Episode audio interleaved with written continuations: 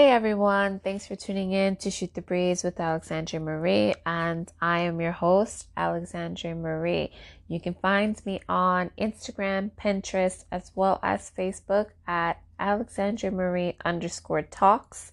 That's at A L E X A N D R E M A R I E underscore talks. You can now also find my new online business it's my new LLC that is opening up very soon. We open our website fully on November 27th at midnight. There will be a pre launch on um, November 11th at 11 11 p.m. So the business um, is called Soleil Beauty Botanicals LLC. You can find it on Instagram. You can find it on Pinterest. You can also find us on Facebook. Follow us at Soleil Beauty Botanicals. So that's at S O L E I L Beauty Botanicals. You can also get on Bing, you can get on ask.com, you can get on Yahoo search. You can also get on Google and search Soleil Beauty Botanicals LLC. Um, the mailing address is located in Newark, New Jersey, so that will be me. That will be my brand, my company. And at Soleil Beauty Botanicals, healthy uh, skincare and healthy scalp, as well as, you know, a healthy mind, body, and soul is our uh, number one priority. I will definitely have an episode um, about the brand and the business and everything that we do offer. I'll definitely also dive into our Vie de Soleil initiative, which promises to give a portion of our proceeds to local nonprofits that fall in line with our initiative, which is the belief in community and of course black community and giving black community a voice. So, again, I will have all that for you and more on my business and possibly the opportunity to win free products on an episode coming up very, very soon. But until then, let's get to our episode today, which I'm very excited about.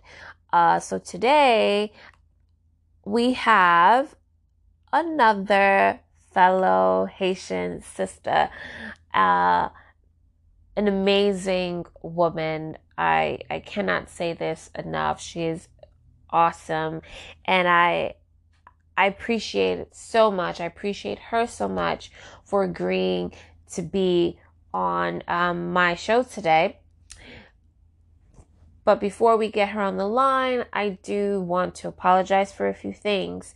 One, it is raining today, and what I have noticed is when it rains, the equipment and the signal becomes a bit shoddy and falls out of whack. I currently um, am looking for an audio engineer.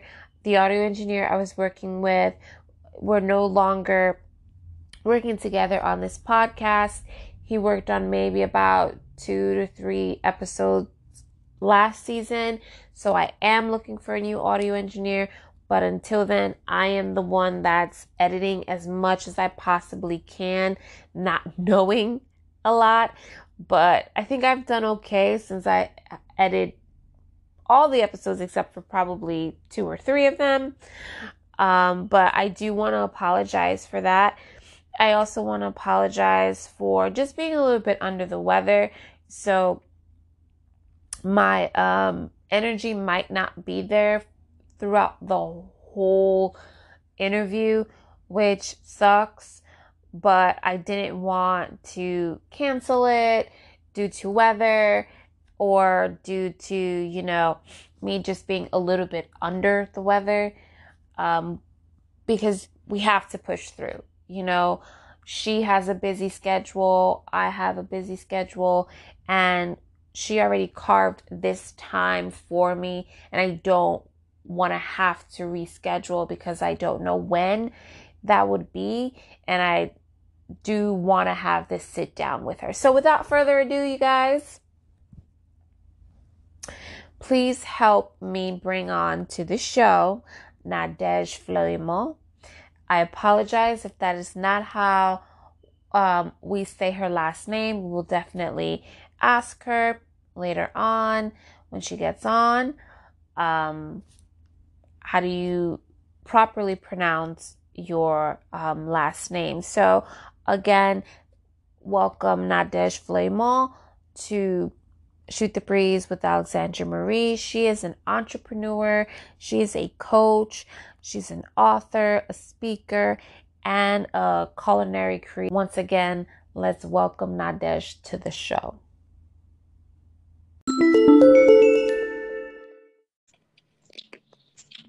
Hello, good afternoon, Hello. good evening. good evening. Bonsoir, bonsoir. How are you, Alexandre? Sorry I'm putting you through so much torture. No, no, no, no. You know what? This app is just, but it's easier sometimes to use this app than to call and have someone put it on speaker. Then you hear the echo. It's I was just about to, to ask you do you hear that little fe- feedback when you're speaking? Uh, using this app? No, not really, unless um like just, someone on the other end, like your phone might get that feedback. Just now, I'm hearing like a little like everyone while, while only while you're speaking. I don't know if you hear it when I'm speaking. No, it's probably the um the microphone. It's attached to my shirt, and then I have my headphones. Oh, okay, okay, okay. Very well. so you hear me fine. Yes, I hear you perfectly well. Okay, sounds good. Thank you so much for having me. No, thank you. All right, you guys. Like I said in the intro, now I don't want to like chop up her name, even though I asked her how to pronounce her name earlier. But we have the amazing Nadege Fleurimond, right? Nadege Fleurimond. Fleurimond. Okay, there we go. There we go. there we go. You know what, you guys? I grew up knowing only five French Creole last names. No lie. And we know what they are, right? We have Pierre, we have Jean, uh, Jean, we have um what is the other one? We have Baptiste, we have Baptiste of some sort. Um, you know, like I guess I only knew three. Oh, Joseph, Joseph, okay. and then we have Joseph. I forget how to properly pronounce my name half the time because I'm so used to saying Nadege Fleurimond, even though your name don't change. So I'm making an effort to kind of say my mm-hmm. name the way I guess my parents intended it to be. But right. even I sometimes I'm like, I can't roll my R's like that. but you know, growing up, there was only four or five Haitian last names. So when they heard your name, they're like, "What? What? Even yeah, they, they, God hit." surprise, surprise, surprise. Ooh, wow! Thank you so much for having me. I, I appreciate the the the time, and I'm looking forward to the discussion. Oh man, I appreciate you being on here. I'm looking forward to picking your brain, interviewing you, knowing a little bit more about you. But before we start all of that, why don't you let our listeners just know a little bit about you? Okay, for those of you that hearing this raspy, crazy voice for the first time, the name is indeed Nadege Fleurimond, and I am a sh- I'd like to say a culinary curator of sorts in New York. I run a catering company. That's mainly what I'm known for. I've done that for 18 years in New York City, but I cater all throughout the tri state. I also have uh, three cookbooks, but cookbooks that also tell stories. Uh, one is titled Taste of Life, a culinary memoir. Uh, second one is Haiti Uncovered, a culinary adventure in the art of Haitian cuisine, my proudest project ever, because I traveled throughout Haiti over the course of a year to learn about the cuisine because I wanted to present the traditional food, but also mm-hmm. tell the story of Haiti through a food inspired lens. And then my third book, which just uh, was just released about a month ago, called Taste of Solitude. It was me cooking my way through the COVID pandemic and the lessons that came out of that experience. So, all that to say, even my writing, I try to use food as a tool to connect, as a tool to build community, as a tool to engage people in in in in communities to have uh, different conversations and i always say i guess i create my impact through these food projects whether it's my catering company the events that i curate or the books that i write the ultimate mission is to show people uh, that they can pretty much go after their dreams and passions, um, just like I've been able to do, live my uh, my live out my passion out loud. I like to say and make a living out of it. And I think sometimes being Haitian descent, we're oftentimes discouraged from doing that. So I try to push back on that. So that's what I right. do with right. all the things that I do. we we know about that. I've had a few Haitian sisters on here, and surprisingly enough, none of them are nurses and doctors. And I asked them this question that I'm about to ask you. So, how did your parents feel about you choosing the culinary arts rather than, you know, being a nurse or a doctor or a lawyer? A complete waste of time. I'm wasting my life, of course. I remember telling my dad, Well, dad, Martha Stewart started off as a caterer. He's like, Oh, but Martha Stewart, you're not Martha Stewart, you know? So mm. um, we really come from a culture or a society that really gives value to those non-doctor, lawyer, engineer professions. But at the right. same time, you can also understand why we do come from a country where those were the people that thrived, right? They did not see mm-hmm. a window dresser that was successful. They did not see models that were rich. They did not see people that were using creativity to earn living and that were okay. So they wanted us to get into these traditional professions because they wanted security for us. I tell young people all the time, your parents don't hate you. It's because they love you. They want you to be a nurse or a doctor because they want right. you to be secure. But at the same time, though, understanding that the uh, the flip side of that is we also have to be brave enough to stand against that, right? We have to mm-hmm. be brave enough to be like, well, uh, this doesn't work for me. But even beyond that bravery, we also have to put in the work to make sure that these talents and skills and passion lives, passionate lifestyles we want to live, that we really create the structures and the systems around ourselves to be successful in them, right? Go, you may want to be a basketball player, but it's not just about shooting a ball. Kobe still right. practiced eight hours a day. You know, Michael Jordan still practice. You still have to work on the skill set of the talent mm-hmm. that you have. So I think it's twofold. One, the bravery of pushing, you know, against the family because it it takes courage, right? It takes courage right. because we don't know what the outcome will be. So when you have people, I have a political science degree from Columbia University. So my whole family was like, wait, you went to an Ivy League and what fait manger, like you're cooking, right? like, how is this even possible, right? So to them, that's an automatic failure, right? So you have to be able to be like, wow, I have to be able to, you know, to to to push back on that.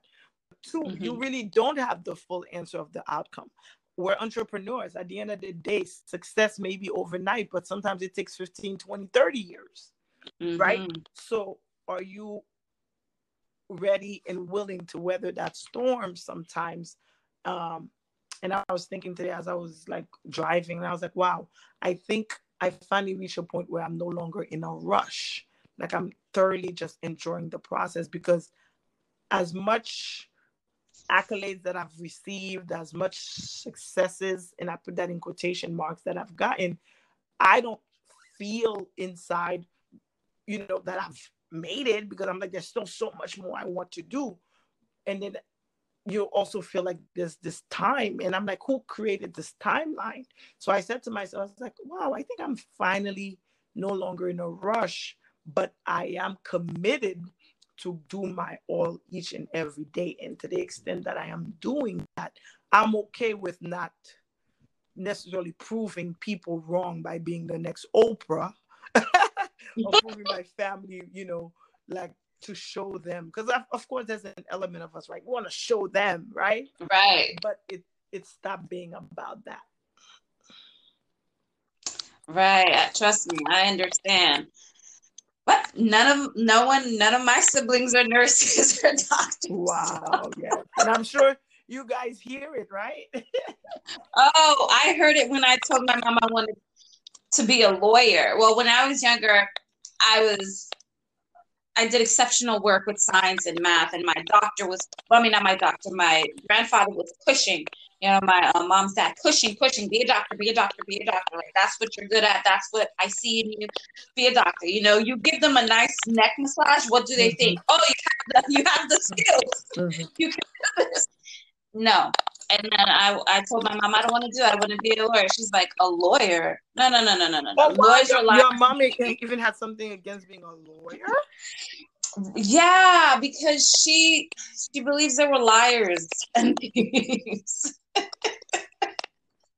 I know one of the few Haitian moms that are like, no, no, no, I don't want you to be a lawyer because they lie, they they cheat, they steal. You know, I don't want that anyway, I went, got a business degree. I don't even do that anymore. I was in retail management for a very long time. I changed my whole profession and everything like that about two years ago. And now I'm a behavioral therapist. So I'm not doing any of the things they wanted me to do anyway. Mm-hmm. And, you know, podcast host and doing other things, entrepreneur. So they're fine. They're, they're, I'm fine. They, will always, they'll always be okay. So, why did you decide to become a chef, though? I mean, I don't think I may, ever made a specific decision. Quite frankly, I think I was just good. Like, I never had a specific career that I wanted. I think I always knew I could have been a doctor, not to brag because I did well in school. I did well in every subject. I was I took mm-hmm. chemistry, I did well. I took bio, I did well. You know, I took, you mm-hmm. know, uh, these classes. I was always good in school. So to me, a specific profession was never based on like how I was doing in school. And then, so I just thought I could be anything. So at one point, yes, I did want to be a doctor because that's what I heard growing up. By the time I graduated high school, I was like, oh, I'll be a lawyer because I'm such an analytical thinker. Mm-hmm. And then I was like, oh my God, Nadege, you make a great lawyer. And I was like, actually, I really would, right? Because I did model UN for something, and it was my argument that was the convincing argument, you know. So mm-hmm. little things. So I was like, oh, I would be a great lawyer. Even till this day, I'm like, my secret dream is to go to law school, but I don't want to practice. So I'm like, is that thing that I'm gonna do when I don't have anything else to do? But I don't know at what point that will be, right? Right. but for the longest time, it was like, okay, I'm going to law school because I would be good at it. That's what everybody says. That's what I knew. And I got to college and I started seeing business. That was the Bill Gates era. You're hearing about mm-hmm. Microsoft, Apple is on the rise. So I, I was intrigued by the whole idea of business. So then I was like, oh, maybe I'll go into corporate America. Then I was like, but this is all college. So you're finding yourself in college. That's what I'll tell people too like college means nothing because you still don't really know you haven't experienced anything right. so food is something that i always did i grew up with a single father who's a phenomenal cook and he mm-hmm. taught me how to cook when i was eight years old and i've been cooking for my household so it was just that thing i did his friends would come over and he i he always you kind of show me off because i was like eight nine ten and cooking for all his friends right. But i also think like that's where probably why I'm a caterer and not a restaurateur because I think I always love that element of creating a meal for a crowd, right? Mm-hmm. And, and and and and curating it for that crowd. But when I got to college, it was just like we hired a caterer for the Haitian Food Association. They didn't show up, and I my friends were like, "Well, you you cooking, you can cook, you can cook, you're good at this." I did it. They paid me, and then they're like, "Oh, this could be a side hustle." And all my friends were like, "Yeah, we could hire you for the other student groups because instead of us ordering food off campus from other caterers and restaurants, we might as well hire you. One, you make the money, and two, we like your food better." So it was just kind of like a side hustle thing that just found me. And then I just kept developing in it. I just kept growing in it because people loved what I did. Like it went from students to administrators to administrators when they were doing conferences. I was cooking on campus. Luckily, I lived on campus and I had like, you know, a suite. So I had a kitchen, but they didn't even know at the time because they thought I was like, I had a legitimate company. And then um, those same administrators. So it's like, well, my mother's birthday is happening. Can you cater all of these things? And then I was like, well, if people think I'm a caterer, I guess I am. I was always bold. And I think if there's anything that I can attribute, anything that I accomplished to is, and I think you have to take advantage of it while you're young sooner rather than later because I know I'm not as bold as I used to be. I'll be I, as sad as it is to admit that. I know now I think more, but that comes with the question of, of, of age, right? Right. I see more things, but at the same time, I accomplish more faster at a younger age because I was more of a risk taker. I always joke, I was like, you gotta throw enough doodle on the wall to see what sticks, right? Mm-hmm. So in my youth, if I thought it, I did it. If it didn't work, oh well, you know. And I think you have to have a little bit of that in you. So food found me because I was good at it, but then I also started slowly through it. I was able to start seeing what my true calling was, which is building community, building people, uplifting people. So it's not that I would just cater for people's events. I also started like, wow, food is an opportunity to, for me to educate about Haiti. Food is an opportunity for me to do a brunch around women's empowerment. Food is an opportunity for me to create conversation and around gender, around different things. So I just like, oh, so food is just a tool, you know? The ultimate right. purpose and mission and impact that I want to make is to empower people to see their full potential that is possible. And I'm just hopefully they could see my life as an example of that.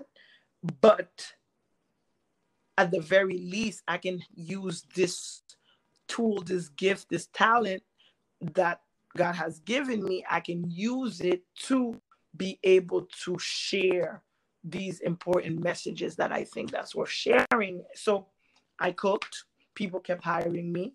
I cooked. I was like, let me write a book. I cooked. I started, you know, creating programs around food. I did a youth cooking classes, youth uh, entrepreneurship development things around food careers. So it just became about food. Food was always there. And then I just kept using it to kind of like touch on all the things that I always wanted to touch upon. Okay. So did you go to culinary school? I did not. I did not because I what I, like I mentioned, I studied political science, and I graduated in 2003. And I remember going, which school is it? It's it's by like was it Metropolitan College or something? But anyways, it's on Sixth Avenue by Canal Street. And I remember going there. This is in New York. I don't know where you're based, but I'm in New York. New Jersey. And I, oh, I remember that's New York. because you're Haitian, you say it's New York. New York. Everything over here is New York. it's New York. So yeah, so I remember going. I was I'm about to graduate, and I was like, oh, I should go to culinary school because I've been catering. Everybody loves it. I, I need to become a chef. And then they told me sixty thousand dollars for some certificate program. I was like, wait, I just got like a four year education. Left in the new fleshage. I'm like, what? This much money for right? I was like, and then when I started to seriously sit down and talk, think about it, I was like, I always knew that I was, as much as I love food and I'm a great, because technically I don't know if I could call myself a chef because even though I'm called chef because I think professionally I've done a lot in the cook scene in the food mm-hmm. scene, but I'm not formally trained. So then those formally trained chefs, they're like Nazis too. So just like Oh, I believe it. They're very competitive. Oh, I know. Yeah, so they're like Nazis. So they may say, "Oh, you can't claim, you know, being a chef because you're not formally trained." But I always knew that me elevating within the ranks of an, a kitchen space was not what I really cared about. I cared about learning though. I did want to learn, so I did take courses in different places and and develop in that way because I was always a self learner. I'm very self motivated.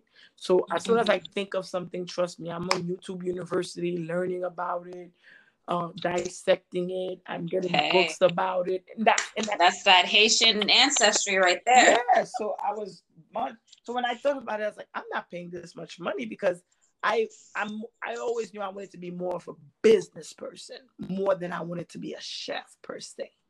You know, I always knew mm-hmm. that I love food, but I don't think I was as passionate about food as much as I was passionate about what I can use food for. Does that make sense? Yeah, definitely. Mm-hmm. You're using it as a tool, like many of us use, you know, side hustles or things within our careers as tools to help us elevate to something that we really want to do. Mm-hmm. So, tell us about your catering business? Like I said, that one just grew again. It just grew from one. This is pre social media in the sense that social media wasn't as big. This is 2003. And it just grew from word of mouth. And, and then, like I said, pure uh, Haitian hustle uh, mm-hmm. uh, instinct. Uh, I was posting on Craigslist. I started getting like all these non-Haitian clientele. Funny enough, I learned to cook Haitian food but I was always innovative in how I cooked. So my clientele initially was not Haitian at all. My very first few years of catering were not Haitian, other than the Haitian student club at school. I mm-hmm. catered for I catered for Dr. Oz, I catered for BET, I catered for all these institutions that were not Haitian. So what did you make them? Well, because again, this is why I tell people go to school. Don't go to school necessarily just to learn. Yes, learning is great, it's an education, but it's a network as well. That's what other communities use it for. you know, mm-hmm. so it's a network. So the same kids that were serving for me on campus were the same kids when they got their law jobs or law firm jobs or analyst jobs at these big companies. They were the same ones calling me like, yo, I know a caterer and those referrals would come through and then i'd go out and actually do my thing so school provided a great network but beyond mm-hmm. the network i think what school also does it's just kind of like the person if you look at uh, clothing designers like you'll see some of them have background in architecture right right hello Hi, I have no idea what happened. I'm gonna blame it on the rain. Let's blame it on the rain. blame it on the rain. You know how signals get crazy. But you were talking about um, clothing designers and how yeah. a lot of them have other backgrounds other than fashion. Yes, because I feel like when you have other kind of experiences, it makes you so much better at what you ultimately decide to do. So I always tell people, even if you want to just tie lace, laces for a living, go to school. Because school and those different classes and those different subjects will only make you that much better. I tell people, I think the reason I have the standing I have in the food space is because I am very interdisciplinary in terms of how I approach food. Uh, I approach food from a sociological perspective. I approach it in terms of on a on a psychological perspective.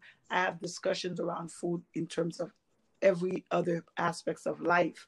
So I I feel like it's the same thing with these designers. If you're an architect, the way you structure clothing is going to be different than just somebody who just studied fashion.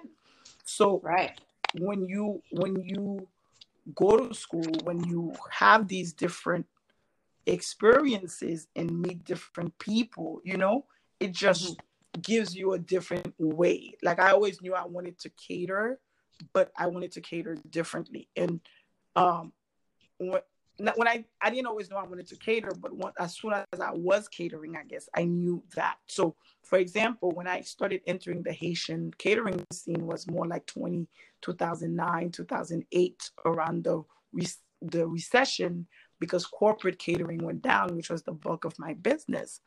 But I was like, if I'm going to enter social catering, I would love to enter in the Haitian space because there were not that many Haitian chefs at the time. Very few. Very few were well known. Very few And even if they were Haitian chefs, they weren't functioning as Haitian chefs. Most of right. them worked in country clubs or they worked in other establishments.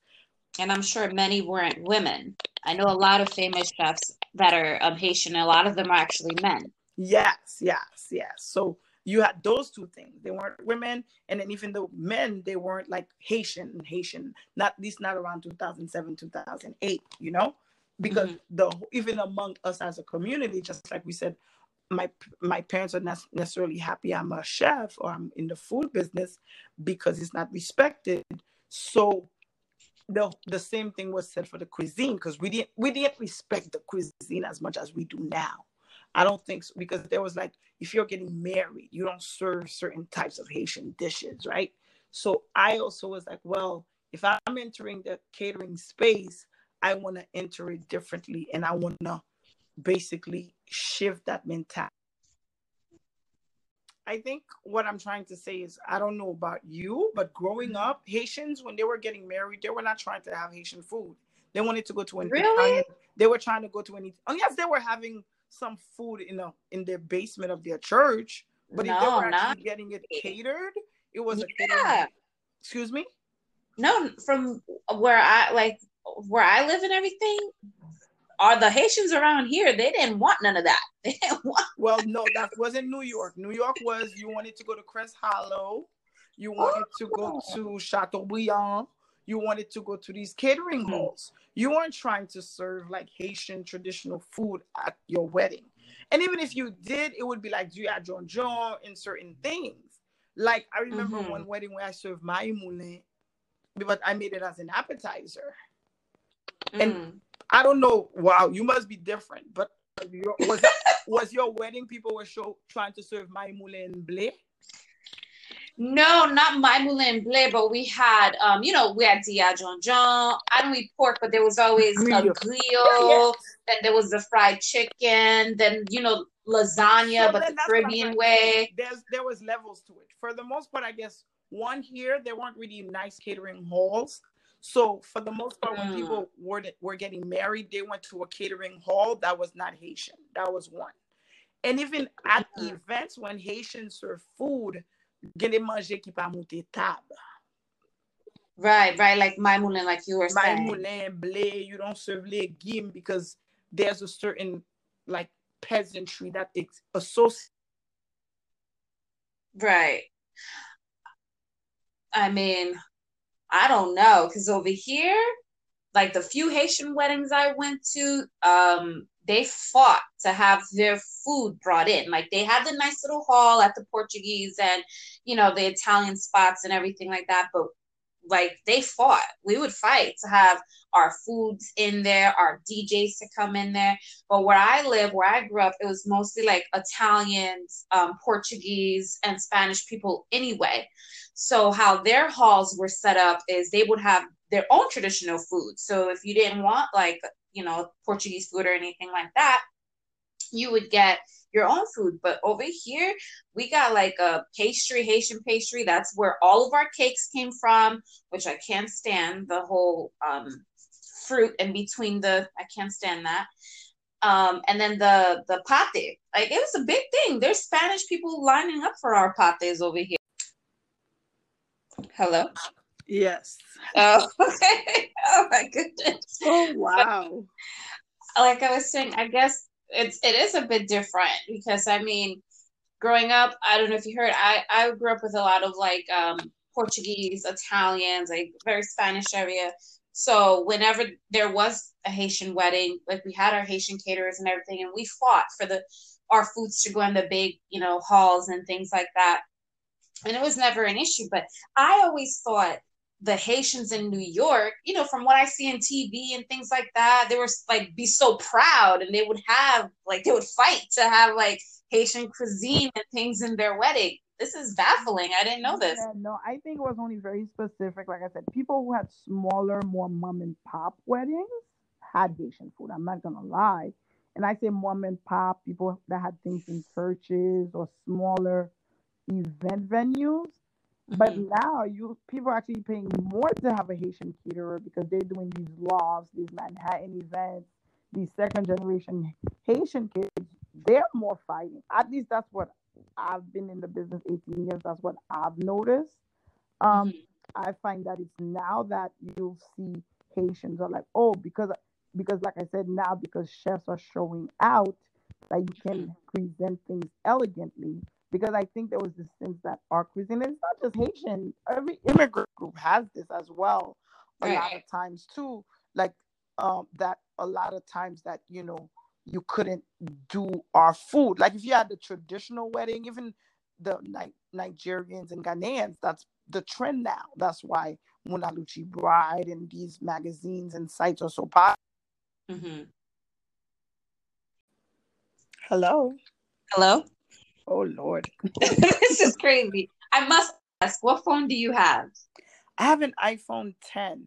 Huh, see the iPhone. That's what it is. It's your iPhone. It's your Apple people. Yes, it's your Apple. your Apple people. Understand? Apple person. I bought an iPhone because there was this there was this uh, live stream camera that came out called the Mevo about three three years ago. So I was I switched because it was only available on on iPhone. I don't really like the iPhone. It's just now that I have it, I'm always getting it, but I don't like it. I'm an Android girl. Oh, okay, we still sisters. We still sisters. Yes, yes.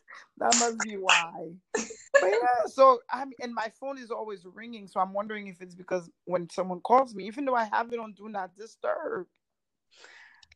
Girl, I don't know. Mine is on Do Not Disturb, and even when someone rings, it doesn't break off unless I don't have it on Do Not Disturb. But either way, either way, we were discussing on um, how Haitian cuisines were not in weddings and now they're starting to be in weddings because of the millennials you're starting to see that like millennials yeah the millennials our generation and i would say like mm-hmm. you know, people that are like 35 and un- like anybody 40 and under really there was a really push because that generation started seeing the whole super duper um David Tutera type of weddings right they right. wanted to have those types of weddings but with a Haitian flair.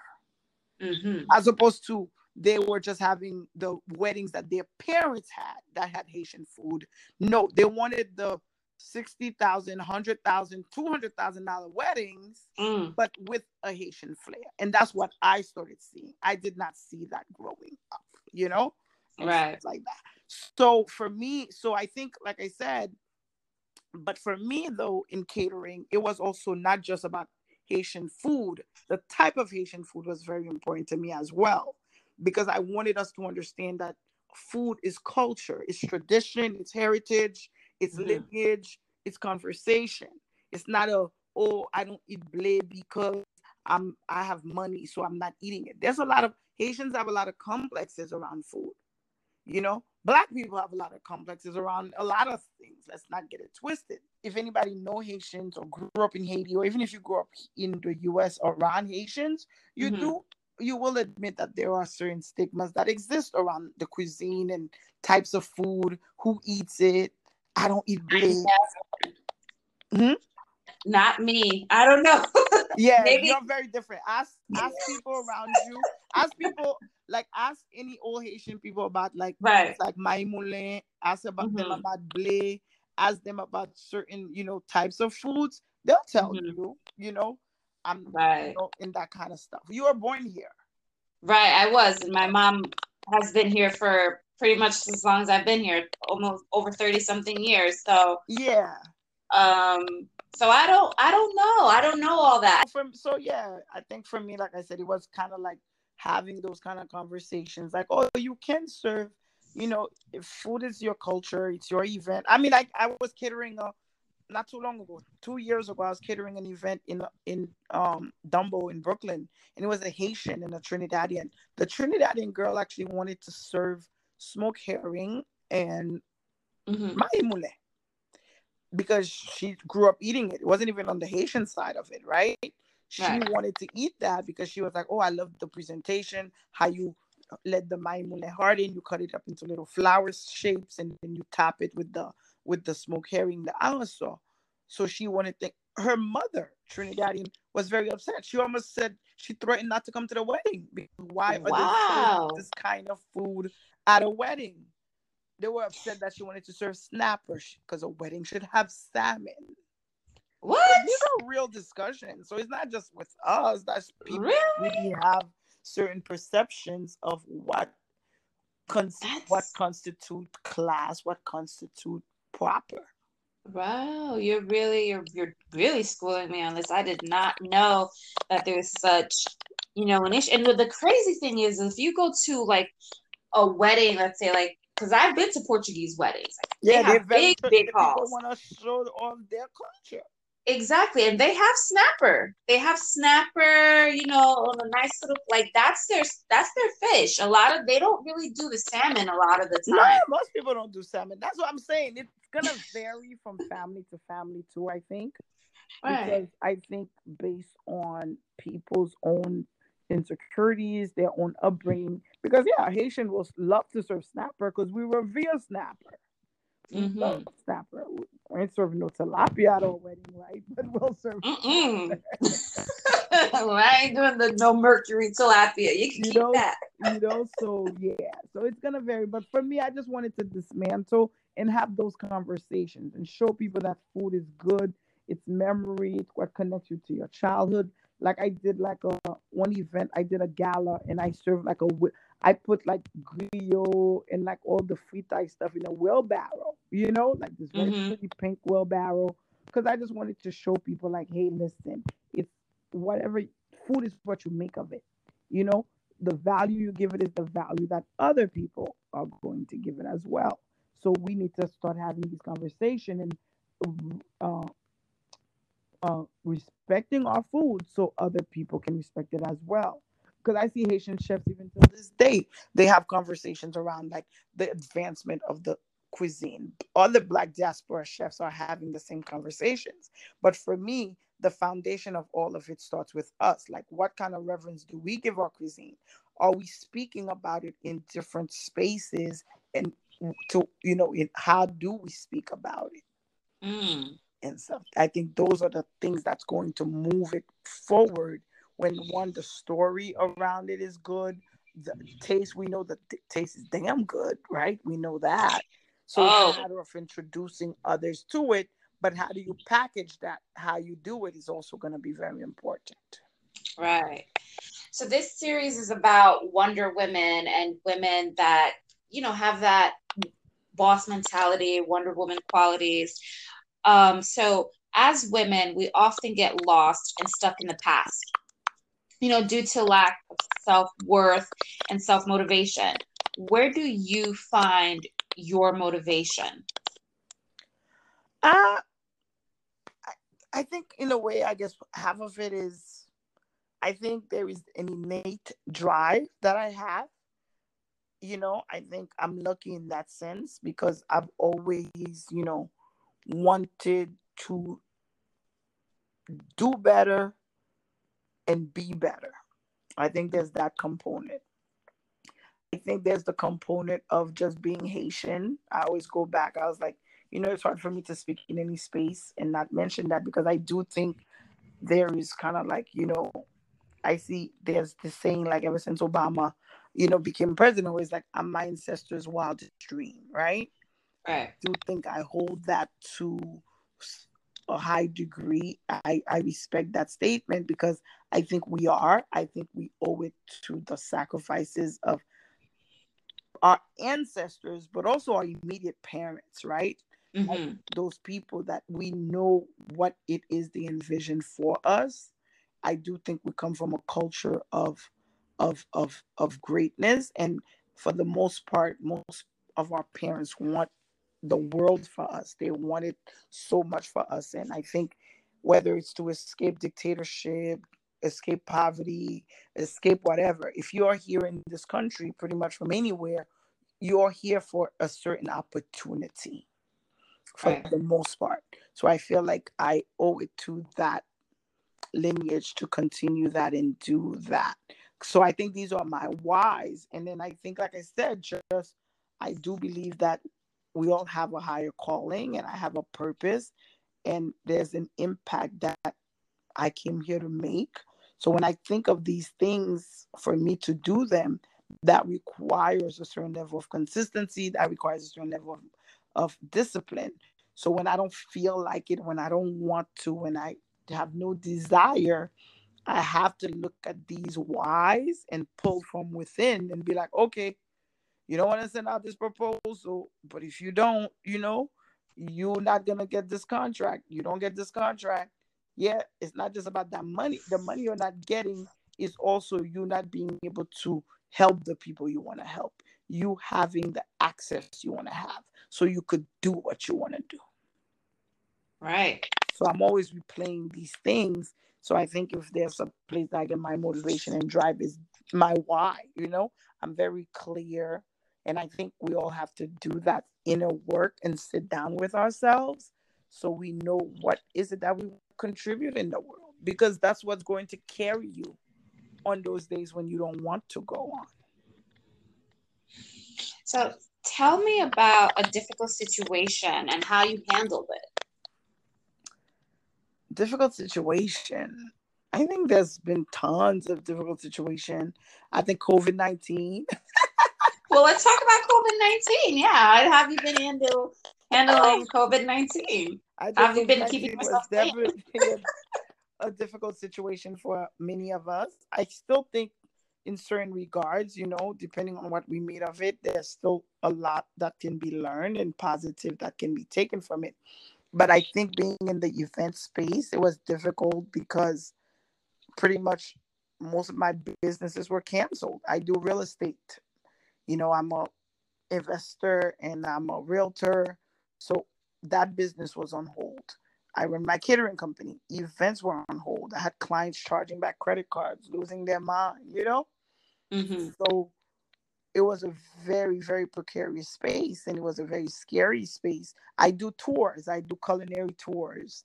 Those events were canceled because we couldn't travel. So I really was at a place like, oh my God, I everything is canceled. Like, what am I going to do? But at the same time, I think pulling in from within and really understanding like you know what most of what the power we have is not external it's from within um i i i i pulled through with that belief and just really pulled from within myself and asked myself let's just say these things really did do not come back what am i going to do and then there was a moment of panic but then for the most part it was calm because i was like well I built these things, I created them. So, whatever it is that I was able to do within that space where I did these things, I can always do something else. And right. that I got the strength. I, I, I, I turned on my phone. I, I started cooking in my house by myself and connecting to people on social media. And mm-hmm. a book mm-hmm. came out of it. An apron line came out of it, you know? and it wasn't really because I set out to because I didn't set out to write a book. I just knew that you know what I needed the cooking therapy, right, and the yes. comfort, but I also knew that other people needed the comfort too. And then, like I always tell you, and I've been saying the last um, few minutes we've been speaking, is that ultimate why and my ultimate reason that I do. I want to impact people the best and most positive way that I can. So I knew it was a difficult time and I wanted to do my part to offer something good. Even if it was, and it was a simple thing because all I did was turn on my camera, laugh like I usually laugh, and share mm-hmm. my authentic self. But I just knew that at the end of the day, we were all going through this thing, and then that connection was my contribution and it helped so many people. And i was able to come out with a book out of it and people supported it and i guess magic happened from there. So i think all difficult situation is as cliche as it sounds but it really is true is it's all a matter of not like what is happening is what you do with what's happening. That's right. That's right so, is there a chef you admire the most? Who and why? Funny enough, my biggest uh the people that I admired the most, like I said, I feel like cooking is a part of what I do, but so not the bulk of what I do, right? When I think of the Mm. person I admire the most, it's not even a I mean she's real, but I've never met her. It would be Maya Angelou. I admire Maya. Angelou because I started reading her at such a young age. And I say this because I'm very strong willed. I'm very like self whatever assured and I'm very much about crafting and creating myself. But I have to say that when I started reading Maya Angelou, I read her started reading her by autobiographies. I was 10 years old. Half the stuff I didn't even understand, but I they hit me. And the stuff I did understand, I know how they impacted me. And there was such a level of authenticity that existed in her writing and how she viewed herself, you know? Um, and and and the experiences she had that she was both vulnerable and strong at the same time and i admired that quality because i think that is the only way to be authentic is because my friends used to have this perception of me because i am that person it's like yeah i'm leading i'm like okay i'm like i scream once and then i throw some i i find a t-shirt wrap it up and i keep going right so they used to Right. That's what I see. I'm a true Haitian in that way, right? Just pick up and keep going. So I, I think they mistook that for a long time, like as that person who's like who just who like you know like like you're you're just you know you you don't care or you don't feel or you Right. don't feel you don't feel. Right. I don't think it was a matter of that, but I think they can coexist, right? You can mm-hmm. experience pain, you can experience joy.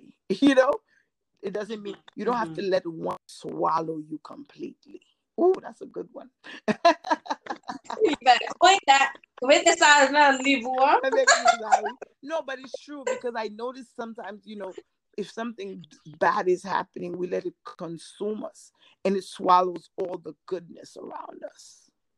As opposed to when we were saying, like, yes, this is a bad thing, it's a bad day, it's a bad moment, it's a bad experience, but there's still so Mhm. many joys. And I think I got that from Maya Angelou. So I think I always go back to her more so than an Oprah, who I admire greatly. You know, my dad, who's been a phenomenal force in my life. Chefs, like I said, I don't really, i don't have TV. I don't follow that many chefs. You know, um, hmm and stuff like that. But I think I just admire people that are true to who they are and that really want to invoke the greatest amount of good that they can in the world. And I think she was one of those people. Definitely, definitely was. So, what is your favorite cuisine to cook and why? Ooh, favorite cuisine. I mean, again, I of course, I think I love fusion. Is what I would say is my safe place, and I say fusion in the sense, and I say fusion anchored in Haiti. I grew up cooking Haitian food, but I think having grown up in America, I've been impacted so much by the culture and the different scenes of the world. And that's why I wrote Taste of Solitude because I was like, I'm not writing another Haitian cookbook because I did that with Haiti Uncovered. I wanted to write a book that was more about like what I like to cook, which was like, I love a paella. I want to make a paella my way. I love the good chicken sandwich. I want to make it my way. I love a frittata. I want to make it my way. I love French toast. I'm going to make it my way. So I think that's really my way of cooking is I cook with what I have. I learned that from my dad. You cook with what's in your house. So that's why even if it's not for cookbooks, I would not have recipes because on any given day I could be making anything. So, last question to close the discussion. How do you define success? I think success is living. It's multi-layered, but mainly I would say definitely living in your truth. Um, and doing your very best with what you have exactly where you are. You know, I don't think success is a destination. I really do believe it's a journey. I think, and to the extent that you make the most out of that journey, then you've lived a successful life. Now, at the end of that, you may have a certain monetary amount that, you know, speaks to that.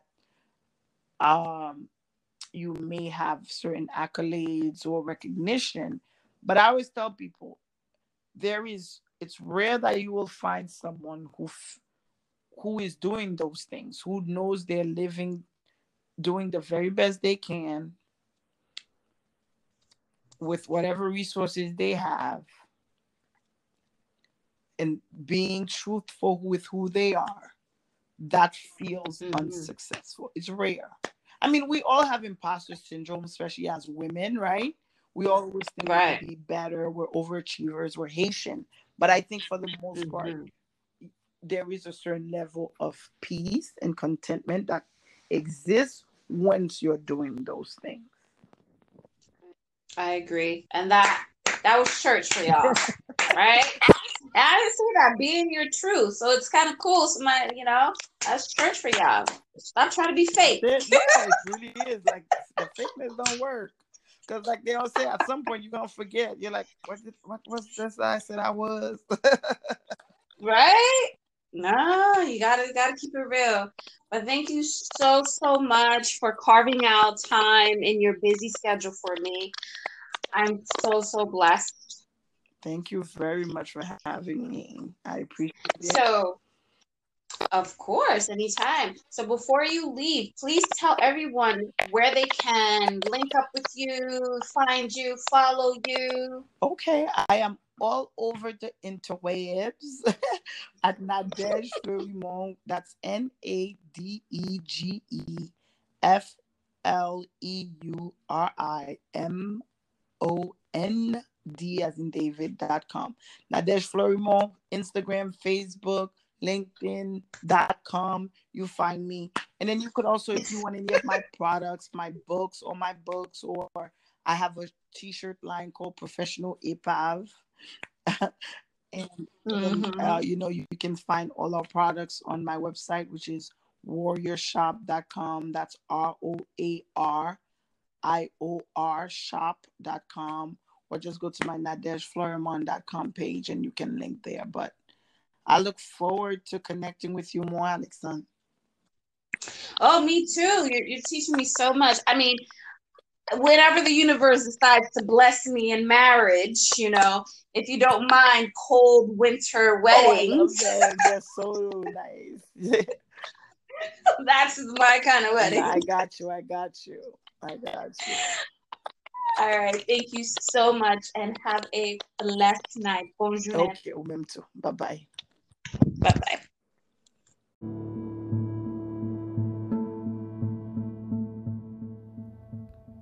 To all my amazing Wonder Women out there, you are stronger than you believe, and you have greater powers than you know. Stay blessed.